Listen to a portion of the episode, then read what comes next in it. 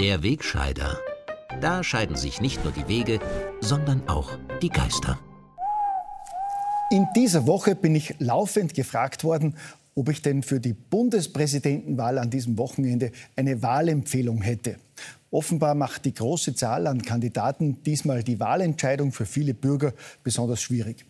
Also jedenfalls für jene, die sich nicht mehr am medialen Mainstream orientieren. Wenn man die Einheitsmedien konsumiert, ist es einfach. Da liest, hört und sieht man ja seit Wochen, dass es nur den einen Kandidaten gibt. Seine Herausforderer werden mehr oder weniger dezent aus den verschiedensten Gründen als nicht geeignet bzw. unwählbar dargestellt. Ich persönlich bin als alter weißer Mann, der Journalismus noch im vergangenen Jahrhundert gelernt hat, ja seit jeher überzeugt, dass es nicht Aufgabe der Medien ist, Wahlempfehlungen abzugeben. Ich weise aber immer gern auf Fakten hin, die möglicherweise für den einen oder anderen eine Wahlorientierung bieten. Dazu aber etwas später. Zuvor möchte ich auch jenen eine Orientierung geben, die vom Mainstream seit Monaten absolut objektiv über den Ukraine-Konflikt informiert werden und trotzdem zunehmend Zweifel an dieser Dauerberieselung hegen. Ich bin nämlich auf ein Buch eines profunden Kenners der internationalen Politik gestoßen, der über jeden Verdacht erhaben ist. In diesem Buch, das 2015 erschienen ist, schreibt dieser Mann wörtlich, kaum wo wird da die Position vertreten, dass die Annexion der Krim im März 2014 auch eine Vorgeschichte hatte, nämlich verantwortungsloses Gerede von einem NATO-Beitritt der Ukraine, womit Russland vom Schwarzen Meer praktisch abgeschnitten gewesen wäre. Glaubte wirklich jemand, Wladimir Putin würde dem tatenlos zusehen?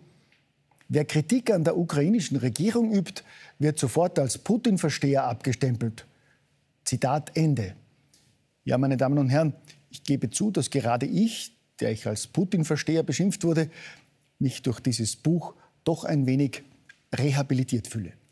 Schließlich ist der Verfasser dieser Zeilen niemand geringerer als ein gewisser Alexander van der Bellen der in seinem Buch Die Kunst der Freiheit 2015 wörtlich vom verantwortungslosen Gerede von einem NATO-Beitritt der Ukraine schreibt. Und dass jeder, der Kritik an der ukrainischen Regierung übt, sofort als Putin-Versteher abgestempelt wird. So etwas zu schreiben erfordert schlicht und einfach Courage. Und Mut und Haltung hat der Autor dann auch drei Jahre später gezeigt, als er schon als Bundespräsident im Juni 2018 den russischen Präsidenten Putin in Wien empfangen hat. Während die Beziehungen zwischen der EU und Russland damals schon angespannt sind, sieht van der Bellen weder Probleme noch eine Vertrauenskrise mit Moskau. Ich sehe hier keine spezifischen Probleme, was Russland betrifft, sondern immer die Frage der richtigen Einschätzung von Äußerungen oder Handlungen, das ist, das ist normal, Business as usual. Ich sehe die grundsätzliche Vertrauenskrise gegenüber Russland nicht. Ein Mann, ein Wort. So lautete jedenfalls ein Sprichwort, mit dem ewig gestrige Altbürger vermeintliche Werte wie Worttreue und Ehrlichkeit hochhalten wollten. Was einen modernen Politiker hingegen ausmacht, ist ein hohes Maß an Flexibilität. Und was diese Eigenschaft betrifft, ist Alexander van der Bellen ein Vorzeigemodel. Seine Karriere ist von jungen Jahren an von ausgesprochener Anpassungsfähigkeit geprägt. Er kann sich auf Knopfdruck vom extremen Linken in einen Liberalen verwandeln oder vom entschiedenen Bundesheergegner zu einem leidenschaftlichen Verfechter des Heers. Und kurz vor Wahlen entdeckt er zudem stets seine innige Liebe zur Heimat. So nimmt es nicht Wunder, dass der grüne Sascha auch in Sachen Russland besondere Flexibilität an den Tag legt. Als ihn Medien heuer zu seinem langjährigen guten Verhältnis zu Moskau und Putin befragen, meint der listige Politfuchs nur lapidar, er habe sich in Bezug auf Putin eben in die Irre führen lassen, um schließlich seine Festspielreden in Bregenz und Salzburg für eine coole 180-Grad-Wende zu nutzen. In Bregenz schimpft der Wladimir Putin einen Diktator. In Salzburg nennt er Gegner der Russland-Sanktionen wörtlich Kollaborateure, also Verräter, die mit dem Feind zusammenarbeiten. Ich meine, Diese Flexibilität muss dem alten Herrn einmal jemand nachmachen. Wer sich in so kurzer Zeit dermaßen gut anpassen kann, hat sich eine weitere Amtszeit wahrlich verdient.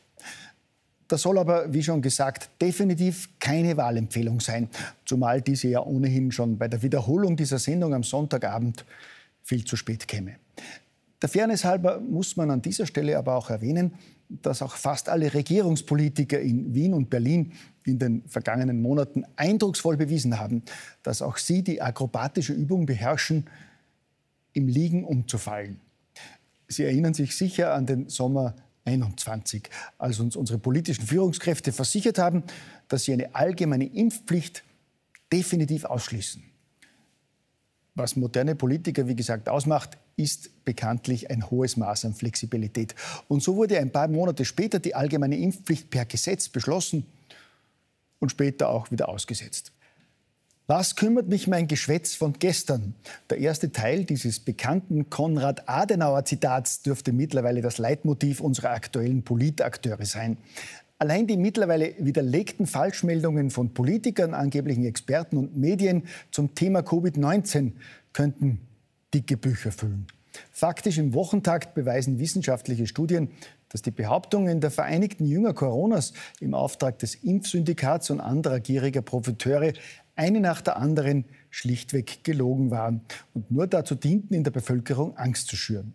So wie etwa die kriminelle Behauptung, dass die mRNA-Impfstoffe in kürzester Zeit abgebaut werden und insofern auch kein Risiko für stillende Mütter darstellen.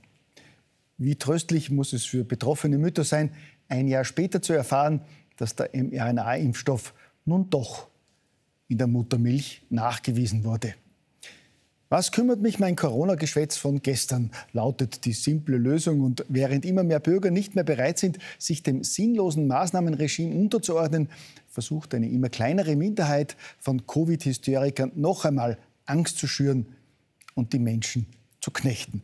Noch immer versuchen der Staatsfunk und andere Mainstream-Medien mit unseriösen Hospitalisierungszahlen Angst zu schüren, indem sie verschweigen, dass nur rund ein Fünftel der offiziellen Covid-Patienten ursächlich wegen Corona im Spital liegen.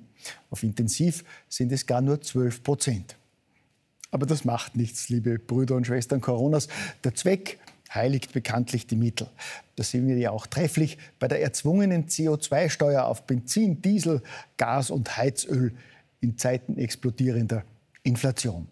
Unsere strenge Sektenschwester im Regierungsamt, die grüne Leonore, erklärt einfühlsam, warum gerade jetzt der richtige Zeitpunkt ist, bei tausenden Menschen für kalte Duschen und frostige Wohnzimmer zu sorgen. Die Zeit ist reif für den Klimaschutz. Und wenn, das, wenn die Situation, in der wir uns jetzt befinden, äh, uns eines sagt, dann ist das ganz laut und deutlich raus aus den fossilen Energien. Ja, wie hat Leonores Parteifreund in der Hofburg so trefflich gesagt, Zähne zusammenbeißen. Es wird schon irgendwie gehen, gell?